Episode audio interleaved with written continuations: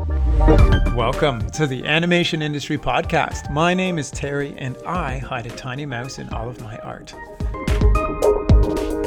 This chat is with Joel McKenzie, an animator and storyteller living in Ottawa, Canada. Now, besides being an incredibly talented artist who's got a super unique look, he is the creator of the Spaceman and Robotron pilot that aired on Teletoon. He's also the creator of the Nickelodeon short Robo Wonder Kid and Tough Palm, his current series floating around the Pitchverse. Now, throughout his career, he's done writing, directing, pitching, and character design for clients like Cartoon Network, Sesame Workshop, HBO, and the CBC. And in our chat, he's going to share his philosophy on how to manifest your animation dreams just like he is. So now, without further ado, let's just jump into the chat. Hey, Joel, how is it going? It's going great, Terry. I am so glad to be chatting with you live. Oh, wow. well, I'm I'm really happy to chat too because uh, you know we've we've uh, chatted here and there over the gram, seen all your work all the time. It's very lovely stuff. You just got uh, you got to illustrate a beer can, which was really cool. Life goals, buddy. You got to have them. And doing art on beer often means you get free beer. Listen oh, up. Hey. Wait, did they just send you a whole bunch of tall, tall, yeah. tall boys?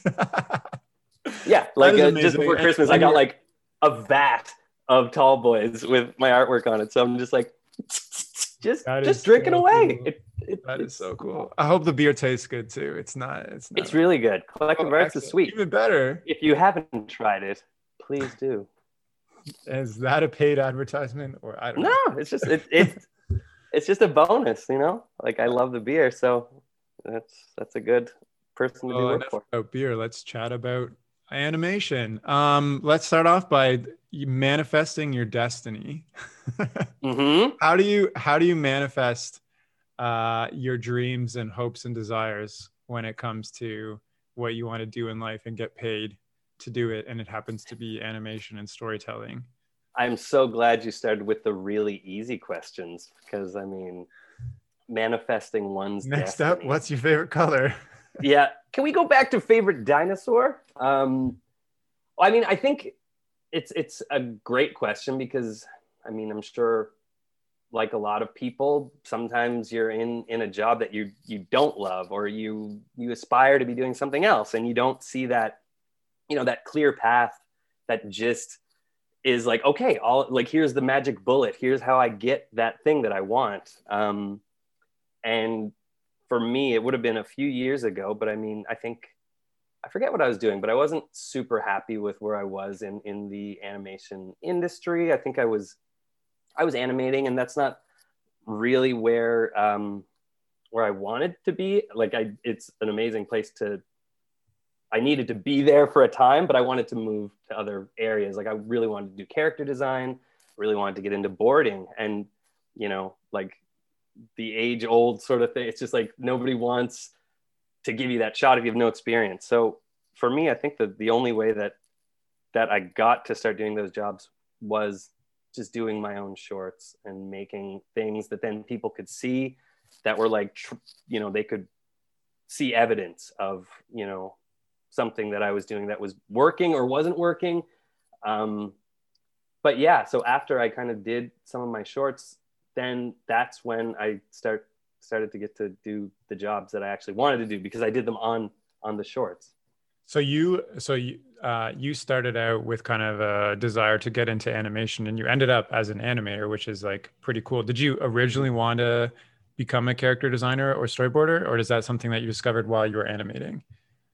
Well, I think originally animation was was the goal. So went to school, um, and then when we came out, like the at this at the time, which was like I'm gonna say early 2000s ish, the entry level position generally was animation. So it wasn't like you know I wasn't having the option to be like, oh, I can get into props, I can get into you know location designs, I can get into whatever. It was just like for whatever reason, everybody just like thrown into animation. That's where you start, and then you kind of branch out once you've you've been in the industry for a bit. Um, but yeah, so I mean, once I was in the industry for a while, I saw that there were some of these like coveted positions that I was like, there's no way I'll ever get there. Like, how am I? There's like, you know, 10 people in the studio that are also trying to do this thing um, and they've like seniority over me so like I, I didn't see that like i said clear path of how i would get to you know character design for instance. That was that was my first love um, that i wanted to kind of uh, get into a bit more. And then so just practicing it and, and doing my own shorts where you could see kind of the character designs doing doing funny weird things then open doors to people seeing it and be like oh those are funny and weird. And like i have a project that's funny and weird and you know you want to design it and be like yes i totally do did you go through a period like I don't know if this sounds like you, but when I was in doing marketing and business, I always had this like false hope that somebody would just like see that I was kind of creative and offer me an opportunity that I wanted in animation. And I was like waiting for years for that to happen just for no reason. And then finally one day I was just like, I just need to make my own stuff with all this free time I have in the evenings. exactly. and right? then and then that just gets the ball rolling because you're right because you know if somebody doesn't see any experience or whatever, why would they give you the opportunity? But did, does that sound kind of like you? I don't know. Yeah, that sounds like me right now. Oh no! What are you waiting for? no, I'm directing like, feature film already. I don't know what you want. no, I mean that's always kind of I feel like everybody has some of that. Like anybody that's on social media is just like, you know, posting and showing stuff and being like waiting for that like magic email to just like fall on them and be like, I love your most recent piece. Please send me money and I will make your dreams come true. Or what, you know, yeah, one of the yeah, yeah. more legit emails. But um yeah, no, I mean I think that's the, so, the, one of the strengths of of social media. Yeah. So, what was the thing that you made that started to get you noticed with character design? So initially, like I have a mute. I did. Okay, let me let me back that up. I am a stuttering pig right now. Um, so I, I spent some time in live action because I wasn't again sort of finding the the joy in just um, straight up animation. So I kind of did some stuff in film school and then was in the live action world for a while. And um, I did a short, uh, and my buddy, Rich O'Coin, scored it. And then I, I asked him if I could use one of his songs to just do a short um, little music video uh, called Myth of Robo Wonder Kid. And it was to one of his songs. I think it was called Push and um, so I just used that as a chance to kind of show sort of the stories that I wanted to tell, the jokes I wanted to to tell, um, you know, the the character design style that I was feeling at the time, um, and it was actually uh, it made it a lot easier when you don't have to worry about the audio side of things. You can really just focus on what what your strengths are, I guess, or what you think your strengths are. What, but yeah, I definitely didn't know about audio engineering or you know a lot of that stuff. So music videos for me were always um, a great way to kind of show um, looks that I wanted to investigate, or again like joke, joke sort of styles, or yeah, just all kinds of things. And those so I, I did that original video and then I did another one for him, I think like two years later. And it, uh, that one did a lot better. It was called Lumberjacked. And it, you know, it did like the festival circuit and, and got a lot of good attention. Um, and was just something that I had a, a ton of fun doing. And again, I think it opened up some doors that, that then I got to hang out in for a while. Like what? So did you get an email that said, Hey, Joel, we love the designs of Lumberjack. We'd we'd want you to come on this project for us. Is that what is that kind of what happened?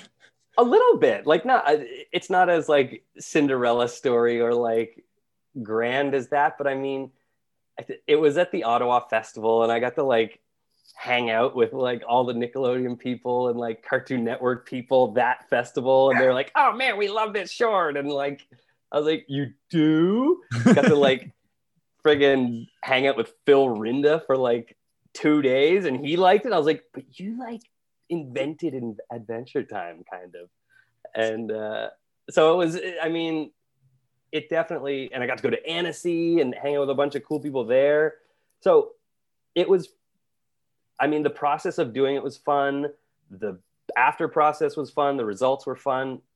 So, I mean, I think all that to say, if the more you can like inject the joy and the, the good times in while you're making it, then it just comes out in the work. And, uh, and hopefully, you know, you, you can't guarantee this stuff, but hopefully other people find joy and fun in it as well. So how, I mean, that makes sense, uh, especially because if you're having fun making something, I, I can tell when somebody has fun making something versus like they did not have fun making something. Yeah. So thinking about, I guess, manifestation still, and and like maybe fast forwarding a bit, how did you go from animator to kind of where you are now? What would you even call yourself now? It's like developer, producer, chill dude who makes cool drawings with rosy cheeks. Yeah, man, that's you nailed it. I don't even know. I think um so to go from one point to another, it just I think it just takes doing this stuff and if people aren't you know throwing the opportunity to do the certain thing at you, then you just do it until someone does. and that's sort of what happened to me, I guess. Um so after that lumberjack short, um, I think this is when I might have moved to Ottawa because some of the guys at Jam Filled a studio in uh, in Ottawa where I live now, uh, offered me a position as character designer on a Dave Cooper show. Who again, Dave Cooper's one of my like art idols.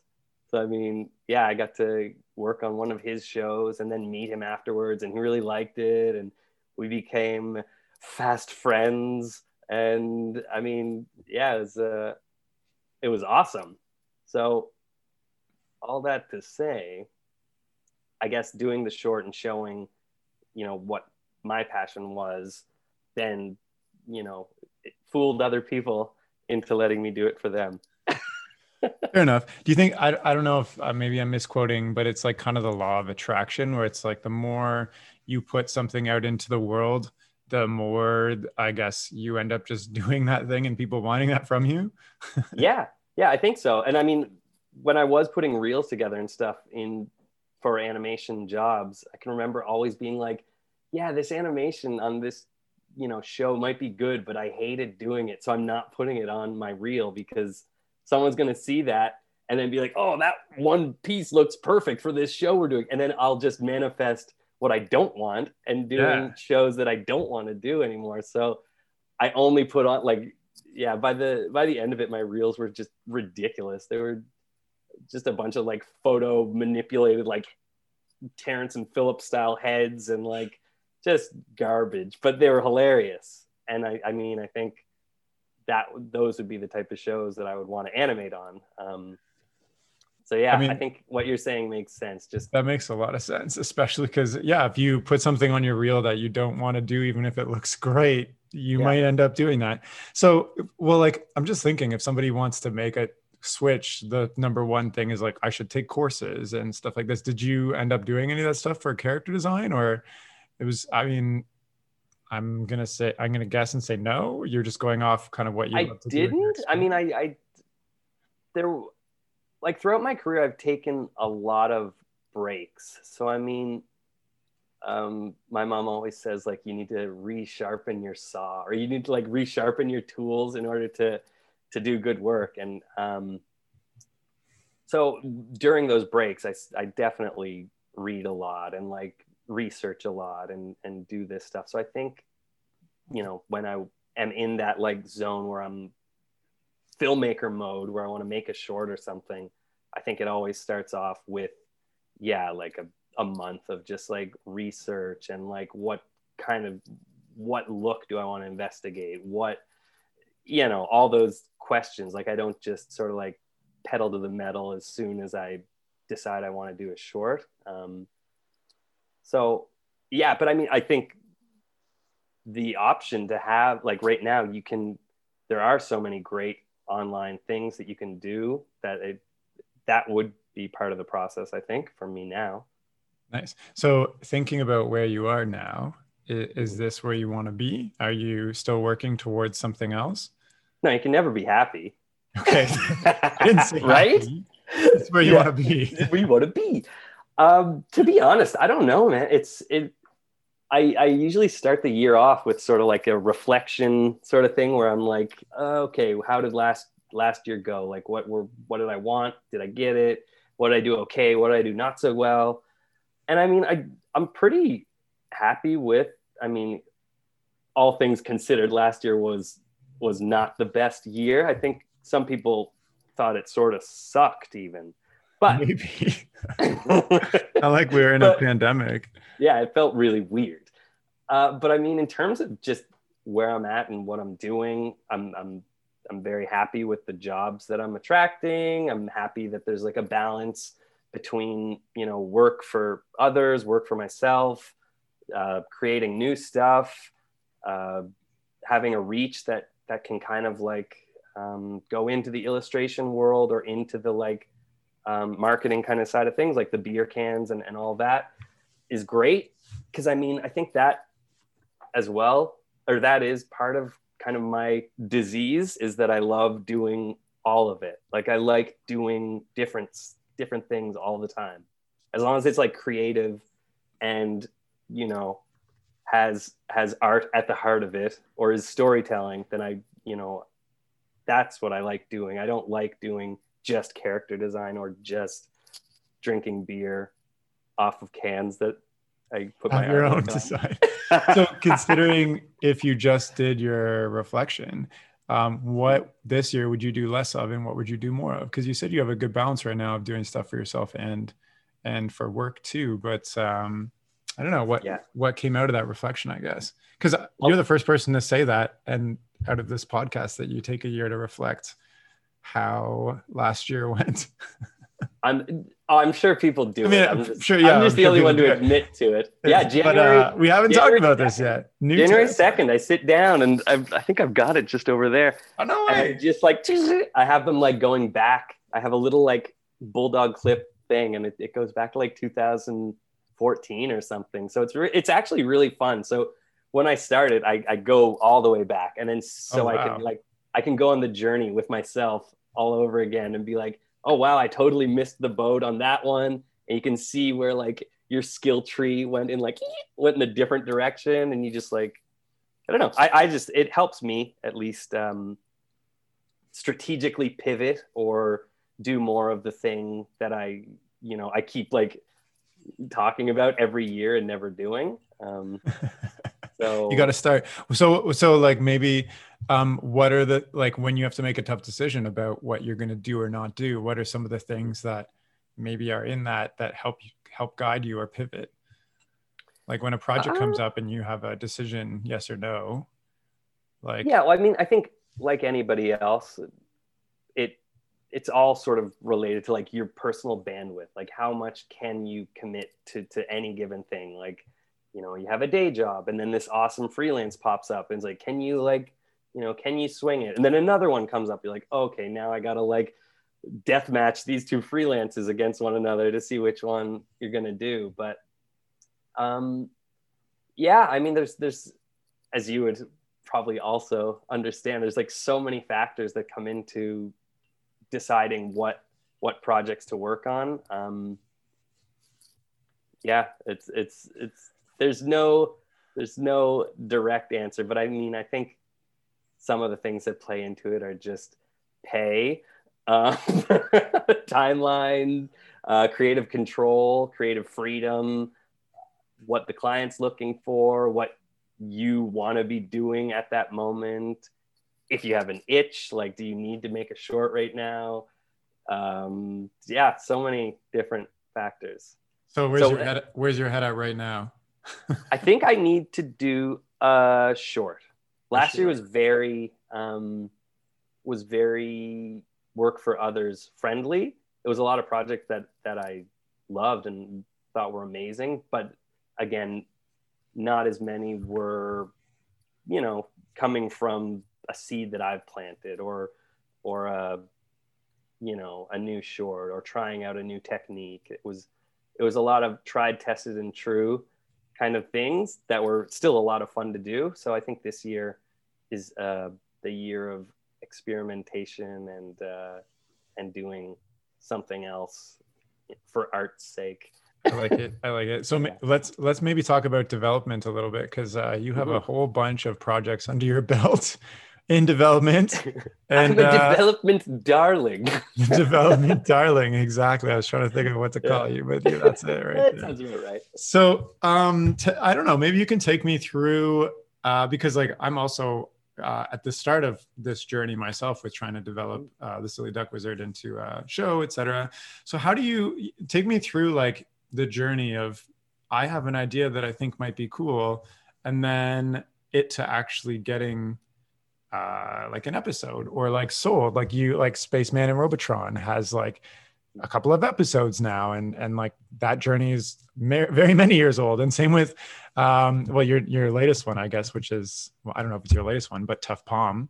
Um yeah. so i don't know if you want to pick one and take me through the journey and how you sure let's Everything. do the journey. So i mean there's so many different ways. And i mean congratulations on the Duck Wizard one, by the way. I've been seeing that at all the festivals, and I'm so glad to hear that you're doing more of them. Hopefully, fingers crossed. Yeah. Thank you. Sweet. Thank you very much. But um, enough about you. Let's get back to me. Yeah, I'm, I'm not the I'm, guest I'm, here. What the heck? Well, whatever. You're you're. Um. So yeah, I guess how do they start? They well, can, okay, so you have an idea, uh, yeah, and you're like, I think this would be cool to be a TV show, and mm-hmm. so you, I'm assuming you make a little pitch bible, you get the idea kind of solidified. Yeah. How what so, next? Yeah, like I'll give you if we'll we'll just case study the Spaceman Robotron one versus the Tough Palm one.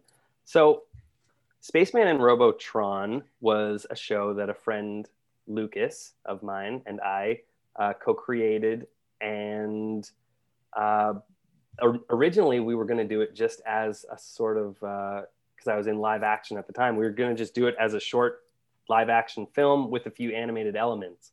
But he was at a broadcasters forum and uh, saw the Teletoon people there, and then pitched it to them as if it were a cartoon, and uh, Ugh the the executive at Teletoon loved the idea, loved space, loved like the weirdness of it, and was just like, yeah, here, like send me a pitch and uh, we'll talk about this.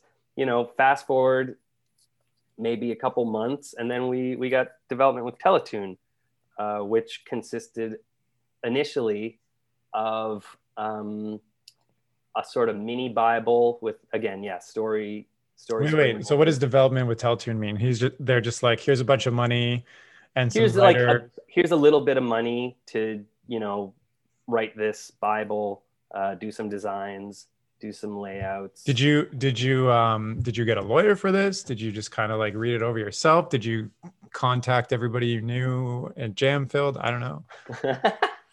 at that uh, at that point, I can't honestly tell you. I I th- yeah, we had a lawyer. We had a lawyer because we had to start like a little company and and all that stuff. So we had a lawyer go over it, and it was it was good to go. Um, and and then yeah, we just got into that development, and then it turned into more. And so it's it's just like a, a many. I think of like I don't even know like the circus, like all the hoops, and you're just like wee, like jumping through one hoop, and then you're like, oh god, now there's like a flaming hoop, and you're like, woo, you jump through that one, and now there's like a small hoop that you can't fit through, and then you don't jump through that third one. But anyway, so then it it un- like once we did the first hoop, then it unlocked another phase of development where we uh, went on to write, um, I think, a few scripts and do like full on or there might have been three levels of development actually, and then the, the final one was two epi- two 11 minute episodes that aired, and that was you know that was thrilling and awesome, and uh, it was just yeah, it was super fun to. Did you did you write them yourself, or did Did you? well, no. So, with- like the way this specific funding worked was that it was through Teletoon French envelope. So all the writing and like a bunch of the the people that worked on it were um, might have been French, but outside of Quebec. So it was very like niche. is that Um, because of government funding? it Like was through yeah some sort of Okay. initiative that was going on that you know there's like you know there's a pool of money set aside for this nobody's applying for it we applied for it and then ended up with the 22 minute episode of uh, of this show that we we really love so i mean yeah it's always good to keep your your ear to the ground uh, about all this stuff and like where people are getting funding from and and who's like looking for what and and all that. Because i mean yeah i don't i don't know if we would have actually no i'll say we would not have gotten it if we just you know straight up applied in the english uh, english um, program So were you uh you and your buddy directing it as well?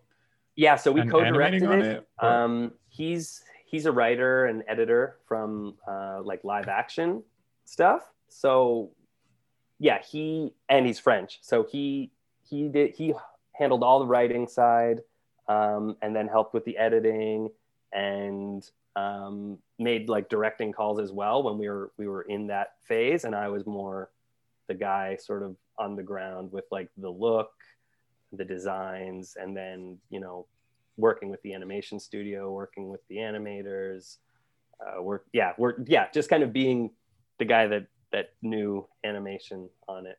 Gotcha. And- And how how long does this process take? Like, was this years? Was this pretty fast? Uh, could you quit your day job over this? Like, was the pay also like enough to keep you going?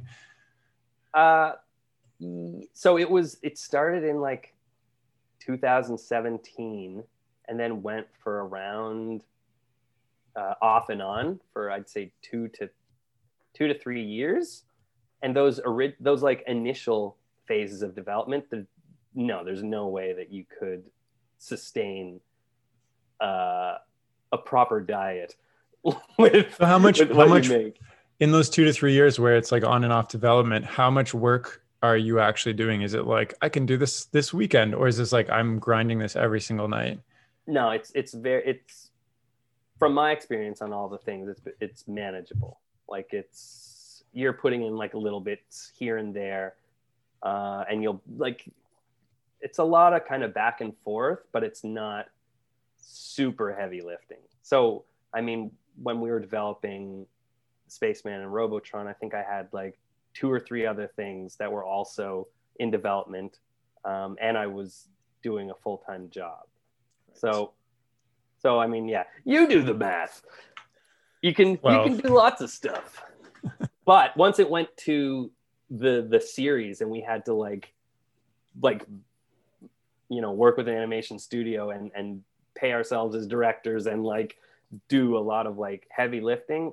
That's when I uh, left my job at my my uh, my steady job at Jam Filled to kind of do all the development because I think How I did had- that feel? Was it four things like four demos that I had to do? One of which being this 22 minute pilot, the next, and then like right after that, I had the Tough Palm pilot, which you know, different group of people, but we were super excited to get that going, and then another one right after that, or no, a short that that uh, Shadow Machine wanted me to just like do it in my style and have fun. And I was like, well, I can't say no to that.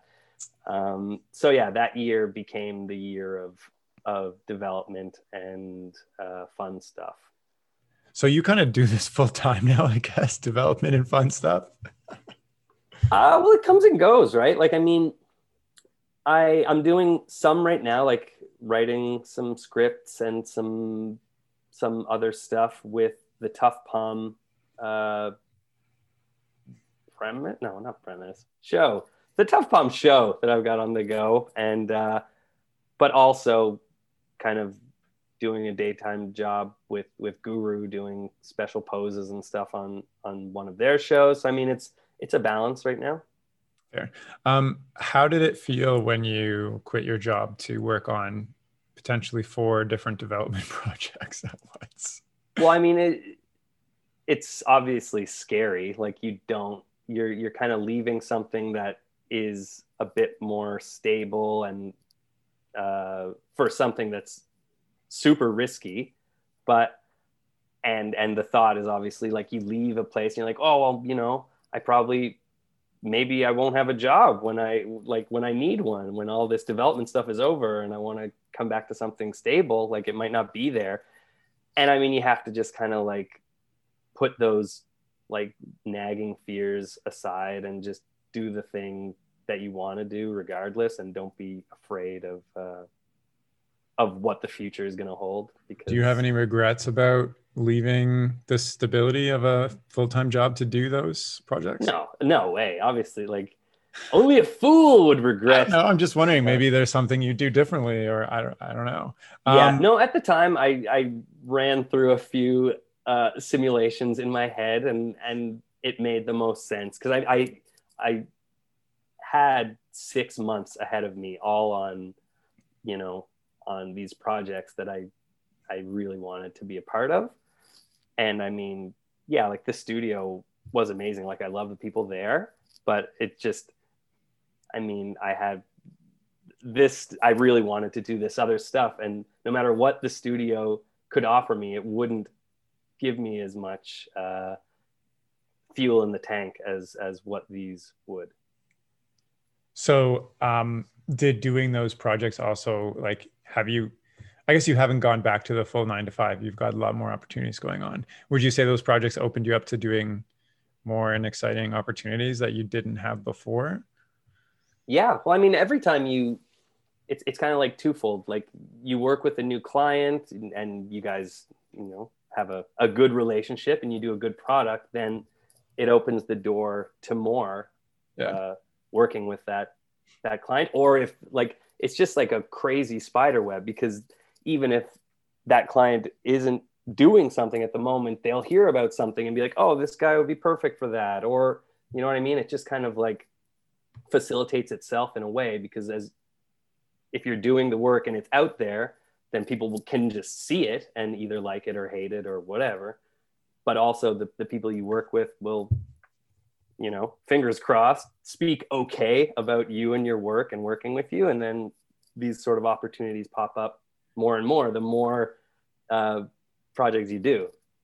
Makes sense. I'm glad to hear that. I was hoping for that answer. Um, I'm wondering, like on Spaceman and Robotron, or maybe a different project, like how much creative control do you have over the jokes and the designs and the story uh, and and like how is that determined exactly? Like does teletoon say like we get final say on everything it's your spice but like we're the chef?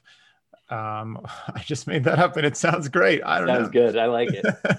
Or or is it like we fully rely on you to make this amazing or i don't know, know. i think it's, tell me it's, about that. it's a hundred percent collaborative and i mean you'll get different dynamics with different studios you work with or different um, networks that you work with. In certain cases, like um, I've had development things go and, and it's very, uh, there's a lot of notes and a lot of like story notes and a lot of um, really digging in and, and making this into something that the, um, the network or the company thinks that they can sell um, and I've also been in scenarios where they really let you run free and and and do the thing that they bought, essentially, and not try and you know buy this thing but then turn it into something else. Though I I love those scenarios. Like that's that's the way the Tough Palm one is going right now because it, it's like a really it's a weird idea. I was kind of mentioning it to you. It's like got a live action Pomeranian running around cartoon world. He's got like a human mouth. There's all these like talking chairs and stuff. And I, I don't know. It's it's really weird. And it's all like like the way I see it, it's like Tim and Eric meets like Gumball or something. So it's it's super messed up. And I mean, yeah, the people I've been working with on it so far, they they're like stoking the fire. They like they want it weird, and they they're like, oh, this could be weirder. I'm like, yeah, this is like I like working with. These are great notes. Um, I love that. I love yeah, when, so, especially in animation, when it's like you break the mold because the mold is so, it's like in everything you see, and it's it's it's just it gets tiring, I guess. yeah, and I mean that's again what kind of keeps me really excited about projects. And as soon it's yeah, I've, I've talked about this before. It's like when people hire you to do something and they're like, yeah, we love, let's, Terry, I love your work. I want you to do a, I have a wizard thing. I want you to do this wizard thing for me. And then you're like, okay, sweet, I'll do it. And then it's like, and then if I give you that, like, that sort of confidence and that go ahead, and then you do something, and then I'm like, mm, actually, I want this. And could we do this? And like, can you maybe do this? It's like, for me, that's when this like flick, this like switch just goes like, click and it's like now you're just getting the tool. Like I'm just gonna give you Joel the tool version that just does what you tell him to do, and you've just lost Joel the maniac who could do this like really fun, stupid thing for you. So it's I mean it's it's always a balance. Put it in the contract ahead of time. No, I agree with you. I've yeah. done I've done both those projects, and like if I know that I'm going to be a tool up front, I don't mind as long as I agree to it, because then I'm I'm like creative in that way the tool can be, I guess. Yeah, no, hundred percent. And then I don't and mind. But if it's like if I've already imagined what it's going to be and I've already started working on it, and then you start limiting it, it's like this is not going to work, and it's it's going to be less of a success than it could have been if you chose Tool Terry or Creative Terry or Tool Terry, Tool Joel or Creative. That, that's what this podcast is called now. Tool. Tool time with Tool Terry. okay, changing the name. like, come on, it'll be great. But yeah, so I mean, again, just to answer your question, it's it's all over the map. It's different every time, and you just got to try and do the best you can, regardless of who you're working with. So, what has happened with? Um, so you have you have a ton of projects on the go. I feel like you are well the development darling. But uh, what's what's been happening with some of those projects like Robotron? Um, is it um, like is it in a grave? Is it going to be resurged?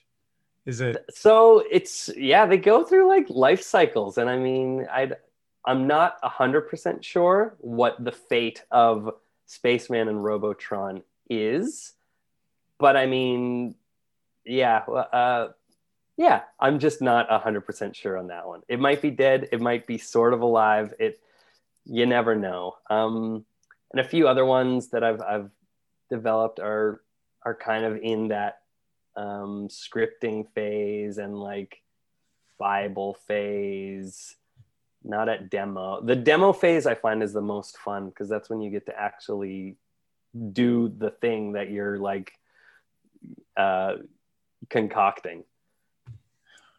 Um, how, when you're developing a show, how do you know you're going to be able to sell it?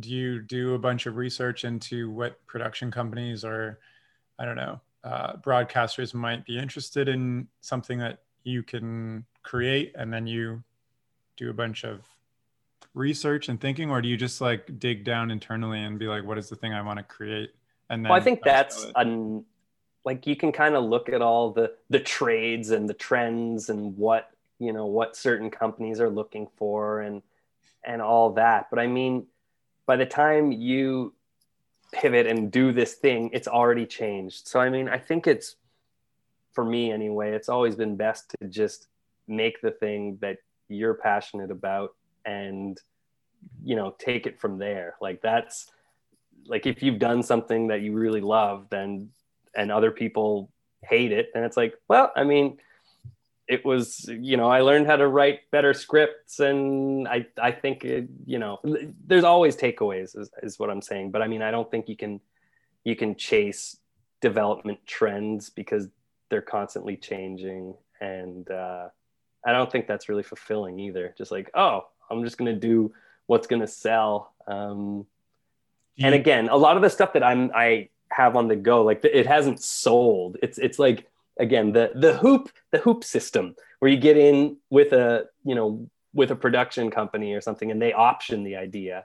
Then like their goal is to like mold it into something that they can sell. So you you know maybe you'll get that you know executive that wants to you know totally frankenstein it and reshape it or you get the executive that you know likes what you put and then they try and help kind of get it to the next level which is maybe like a network or or whatever. And then you get it in with a network and then the network's like okay now we got to reshape this one more time. This is going to be the good one. And then uh, yeah so i mean you're hopefully if you get it in with a network you develop it with a network then it you're in a, an okay spot. And it could go on tv or something. So how many people are in this space of hoops and loops do you think at any given time? The hoops and loops like, game. have you mm. met so many other people who are kind of doing the same thing as you or, or is it like um i don't know. I've met a good number of people. Like i mean who doesn't have cool ideas. Everybody's got cool ideas yeah, but not it's everybody's just, pursuing them. I talk to a lot of people who have cool ideas but the next question is or the next answer is i haven't i don't have time. Yeah yeah. So i mean it's you have to put uh you know put importance on on making these ideas come to life i suppose. And if that if you like doing that and if you can like figure out how to you know get the time to do it also like you find it rewarding then i think that's yeah that's a, a good sort of place to start and try and like you know sell something that you have fun making. Um, but yeah no i and again yeah i meet a, a good number of people that that have shows and are like how do you develop shows? How do you pitch shows? And it's like for me honestly there's there is no rhyme or reason about it. It's just i think doing the work uh, is what opens all the door it has opened all the doors for me is just having things online that people can look at and either share the the stupidity that I like or like share the enjoyment of stupid things like I do or they don't. And you know you hear from the people that have similar sensibilities and then you develop stuff with them. And I, I mean yeah I think it's just making the work is the the secret sauce is making stuff so do you put a lot of importance into social media then or or like your website et cetera and and sharing your work out there or do you just let it happen kind of naturally? Because you also I, are very connected in in like the like you've had a career you've worked on all these projects like people know you as well right? So um i mean i yeah i just started instagramming probably like three or four years ago. But I mean, I everybody started having... three or four years ago. Come on. Okay, cool. Well, that makes me feel better. Um, yeah, I've always kind of put importance on just being able to put the stuff online and then have people find the work that I've done. Um, but yeah, I mean, and then whenever I do finish a project, then like, you know, creative uh, animator brain like that flicks into like okay now i gotta be like skeezy marketing guy or like find the like angles and find like the websites that'll like promote this and just like find all these little like yeah connections of how to get your work seen by as many people as you can. So when you produce a short you actively go out and find like websites that'll write an article etc yeah i think that's kind of like when again i do it all in sort of like stages. So once like all that stuff is done i kind of then put on the like film festival boy hat or yeah film festival slash the pr agency with uh yeah. It's the same website or it's the same email address as as the other one that sent the film. It's like yeah that's me. It's it, it's all me. Um but yeah no i think it's important. I mean what's the point of you know pouring your heart and soul into something if nobody sees it. But I mean, some people say there is still a point, but I don't, I believe that if you work hard on something, you should try and share it for yourself and for the people that worked on it. It's just, it's a celebration. Yes. And if you enjoyed working on it while you did it, other people will probably do that too.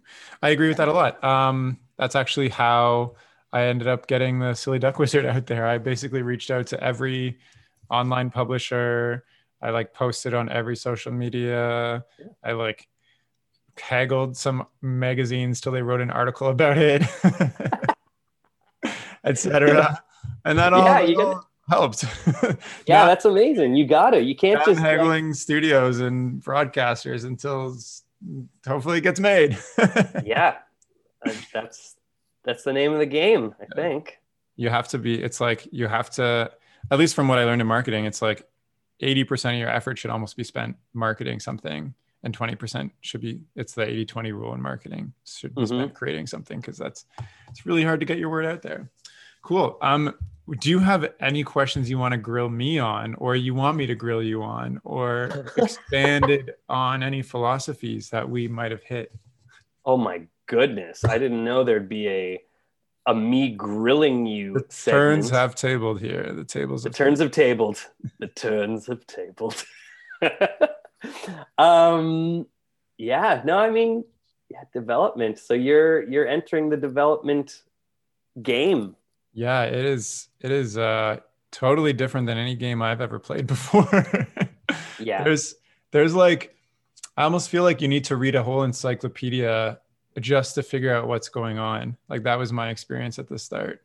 Um, I uh, so the Ottawa Animation International whatever festival. I did not say that right.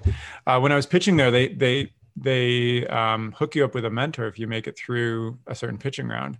And um, uh, my mentor Julie Stewart was absolutely phenomenal and like taking me through the ropes of how everything goes, who I'm going to meet. She already had connections with tons of people, hooked me up with connections. Like she was fantastic for that. Otherwise, I'd have no clue who I'm talking to, what I'm supposed to ask, what are next steps. Because the industry, like every, if you're in the industry, you just know how things go. You know what the steps are. And like as somebody new coming into this, I have no clue. And everybody just knows and nobody explains it to you. And so just felt like a chicken running around with my head off half the time. So that that is how it is started off. But I am uh, learning a lot, and it's uh, making a lot of mistakes too. Obviously, not big big enough mistakes that are terrible, but like embarrassing mistakes here and there. Like I'll I'll be talking about one thing, and they'll be like, "That's that's not what we're talking about," and that's that's irrelevant. And when you're trying to like sell something, it's uh, I can't really give you any specifics, I guess yet Yeah. it's, Well, I- it's embarrassing and you're like oh okay well let's we'll, we'll come back and i'll think about that a little bit more. Yeah. No but i mean it's it's funny. Yeah it is a whole different sort of game than you know getting work in in a studio and kind of that whole thing. It's it's it's just totally different. But i think it is it is pretty fun because it is just a it feels like a bunch of lottery tickets that you're just sort of like okay well like i mean it was a lot of fun buying this ticket and who knows it might it might win you if i if i scratch it really hard Yeah. this ticket might be a winning ticket. You are not a winner. Keep scratching. Yeah like crap i worked really hard on that still scratch- but that's, No, that's not the a winner. if your idea is not a winner you got to move on i guess. But do you feel like the process gets easier? Because i have this now that i because like i made the silly duck wizard oh boy two years ago i now i guess now. And Mhm. in that process i've talked to so many people and pitched it at so many places. I pitched it at every studio in Mhm. toronto that i could go to etc and it's giving me fuel to do to start the next thing. And like now i know what i need to do and what i need to show at least with the idea and how to sell it from the start. I haven't reached kind of the next super stage yet but do you feel like it gets easier over time? Like i guess if you were to start a show idea now you're like okay here's my kind of format for what to do. I fill out these things. I blah blah blah. And Yeah. then yeah i think it gets easier and you get easier on yourself because like yeah oh, you're so- good.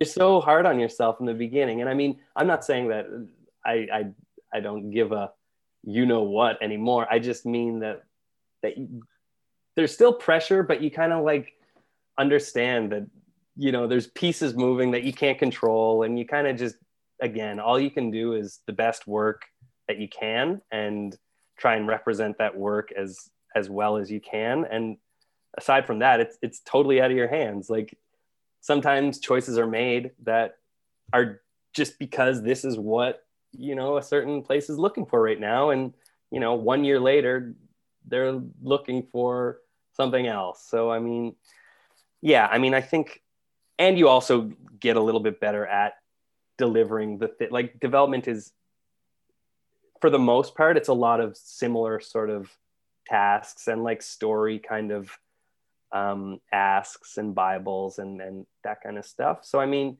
you get better at the the um the just the activities that are involved with development but you also yeah again you get a bit more comfortable in that space that's good to hear.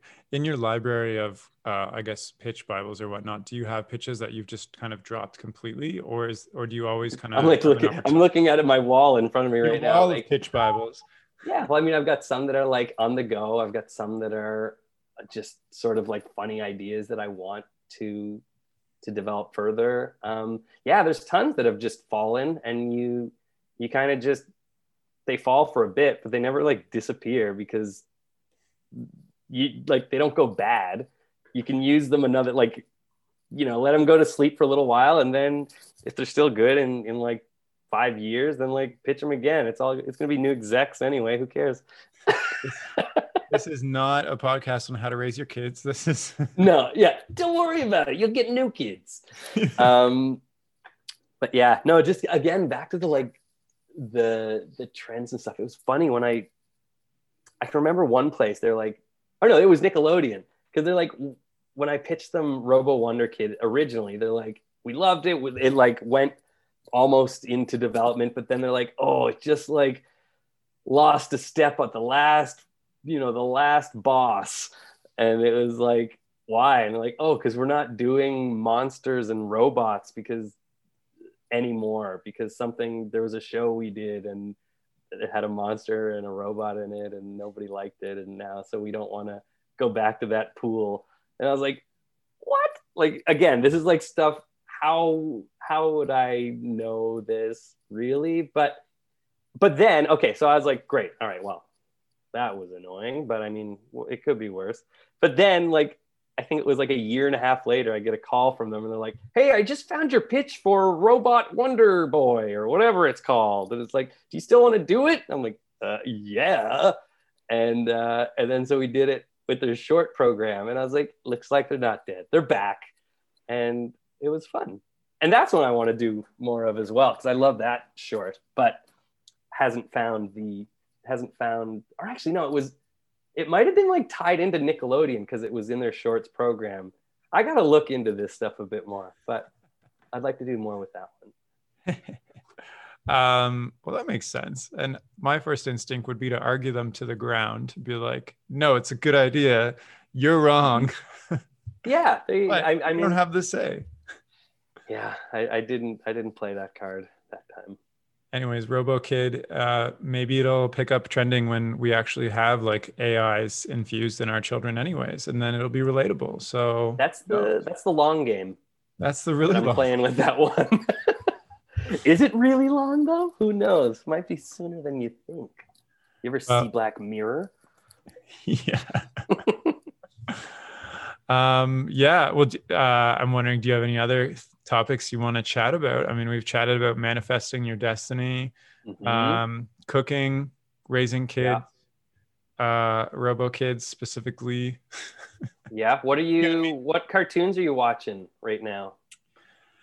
Um, I am watching absolutely nothing right now because I'm full on creating everyday mode, and when that happens, I don't consume anything. Although, That's good. Um, I will. I think I will start watching something soon because I I when I'm crafting for stop motion, when I'm like building sets and stuff, I can like kind of kind of mindlessly put on something to listen to but not watch. Mm-hmm. So if you have any suggestions of good cartoons to listen to, uh, that's how I um, last year when I was making a short for PBS, I had never watched Avatar: The Last Airbender, and I listened slash looked up every once in a while to the entire series. I think that's when you and I loved it. Look up quite a bit. But I mean, the the audio is good too. Yeah, it's it's got some great animation, but uh, yeah. I didn't watch it all, unfortunately. Yeah, yeah. No, I I I don't have anything current. I just got the Disney Plus thing, and I've just been watching those old old school like Mickey shorts and like oh, the nice. old. Yeah, yeah. It, it really takes you back, and they do a lot of like funny stuff. I was like, whoa, I need to like study these some more. And their eyelids all have like shines on them, which I was like, what? Isn't that weird? So weird looking. Like once I saw it, I was like, I can't unsee this. Fat yeah, it's like- hands. it's kinda- yeah, it's sort of like a a rubber hose, kind of like I think a, a, a vestigial piece of the rubber hose trend. That's just like, Yeah. yeah, no, they're those are those are sweet. I, I'd say watch those. I love those. I grew up watching those over and over again. We had these like- tapes called like 100 and they were like video cassettes called like 101 animations, whatever. And it was just like some company getting all the animations that had no rights anymore and just Mhm. mashing them together into like a two hour long VHS tape. So they'd have they'd have those. They'd have like some really shitty sing along ones that I'd fast forward through. They'd had all the Betty Boops, which were my favorites because like the visual, there's like no story. There's a story, but not really. It's all Yeah. about just the funny ways they can animate a character moving or like hitting another character or Mhm. just in a cute little dance loop. Sometimes I feel like I'm actually recreating that with some of my character designs and whatnot with the rubber hose arms. Um, Yeah. But yeah, I love those. There you go. Go back to the well. That's right. Yeah. Um, that's all I got. Okay. All right. Well, um, do you have any final words of advice uh, for somebody like me or somebody else who's uh, budding into creating their own stuff after working at a job they like, but it's not exactly what they want to do? I would never call anything that comes out of my mouth advice as much as it's Words. Do you have any words? I've got I've got words all right. Yeah, no, I mean, I think I, I talked a lot about stuff and feelings and making choices, but I, yeah. Wait, I have one final question I'm still curious about after all this time. I forgot to ask it. How specifically did the beer brewing company reach out to you and say we want to we want you to design a crocodile face for our beer? Well, it wasn't. You just submit stuff. Oh, So yeah, like they have like calls for art, and you just submit art you've done. Like it's not even like specific. oh, and then so you, you get to retain like, the rights. I I, just had that, cool I that crocodile. drawing. I have this cool drawing. I'm like, I'll submit it. You can put it on a can if you want. You get like 250 US dollars and uh, and free beer. So I mean, that's more than what that crocodile drawing was doing for me on my Instagram. That's for sure. Um, but it was actually cool because so now I've gotten a couple with those guys. I think four cans. They're like, uh, oh, not this guy again. Yeah, they're just like Submitting- "Stop, He's the stop." only one submitting stuff. yeah but then so they asked if i wanted to do like a, a commercial for them and that was really cool so they just kind of gave me like the loose idea of what they wanted and then i got to design it and like kind of I, I didn't end up animating it but i designed the whole thing and like put like notes and, and directed it i guess. Um, but yeah so then that they use that as as one of their ads for a campaign. So i mean it, yeah again it, it just goes back to the whole like you know work with people try and be as nice as you can do the best work you can and then like more work comes out of it. And you know hopefully you you get to kind of uh, do it as as you like and and have fun with it There. Uh, is that are those also the words you wanted to speak when I interrupted you? Mm, were they? I think they're pretty close, but I mean, I think it all when it comes to like you kind of mentioned to like leave your job to do the stuff you love, maybe. But I mean, to me at the time, I can remember always thinking like I would just hate myself if I got this like because I mean it is still a great opportunity to have someone wanting to like develop your idea into something more and it's like how bad would you feel if you like phoned it in on your own project because you just didn't make a choice where you put your project in a place that you could put a lot of time and effort into it? It's like you'd feel like so stupid. So i was like i don't want to like i know this would be a huge regret if i try and hyper juggle this and um, potentially drop all the balls. Um, so it just at the time it just made sense to me to like okay i need to do this well. And i can't guarantee i will if i have a million other commitments. So i mean i think we owe it to ourselves to when we get those opportunities to do everything in our power to just make the best best thing we can and sometimes that means leaving leaving a great job. Yeah I feel or your family. Or the country.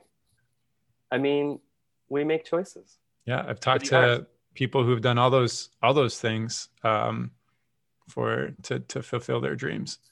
Um, even family?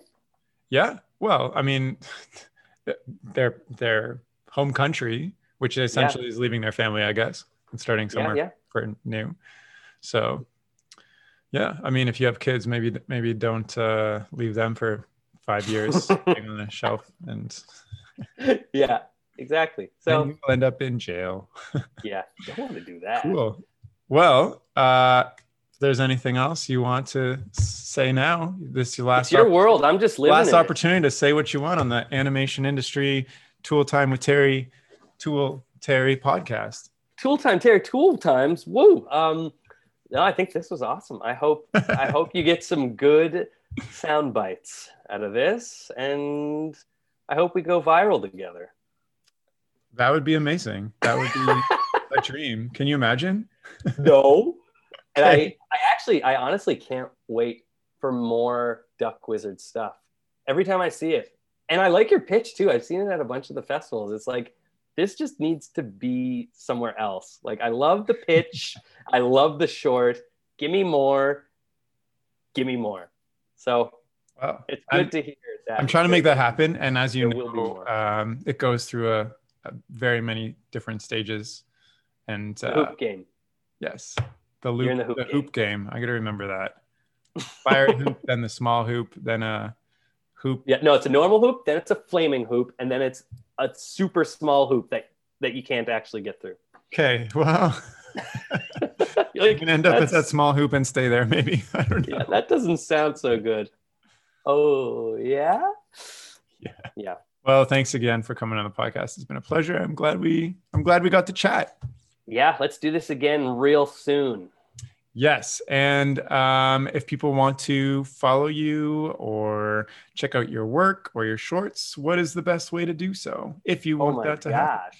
Uh, well, if you're if you like the Instagram machine, uh, I'm on that at Joeltron 2000. Super professional name, I know.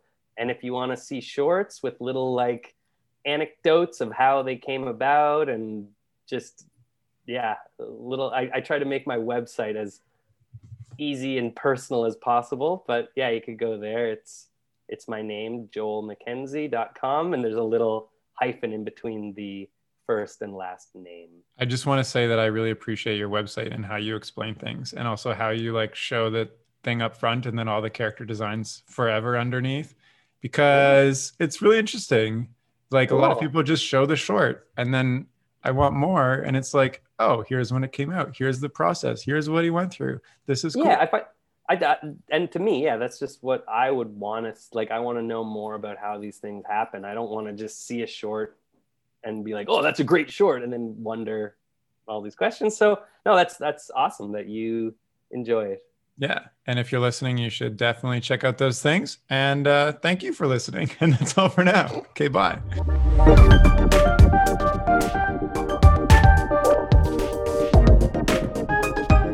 The music for this podcast was composed by Will Farmer and the graphics by Daniel Abensauer. I encourage you to look them up if you enjoyed their work.